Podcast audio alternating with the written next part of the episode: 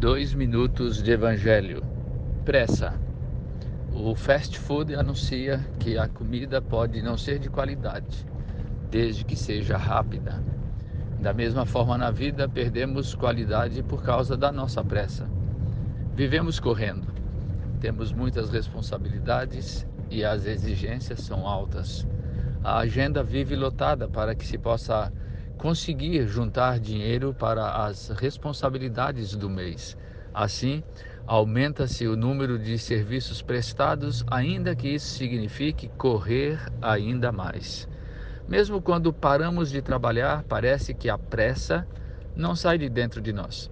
Arrumamos o que fazer cada vez mais para ocuparmos um dia que fica apertado com tanta coisa.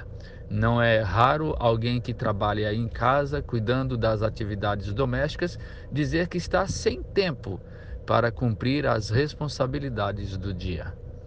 Certa vez, Jesus estava na casa de Maria, Marta e Lázaro. E Maria estava sentada aos pés de Jesus, quieta, ouvindo e aprendendo.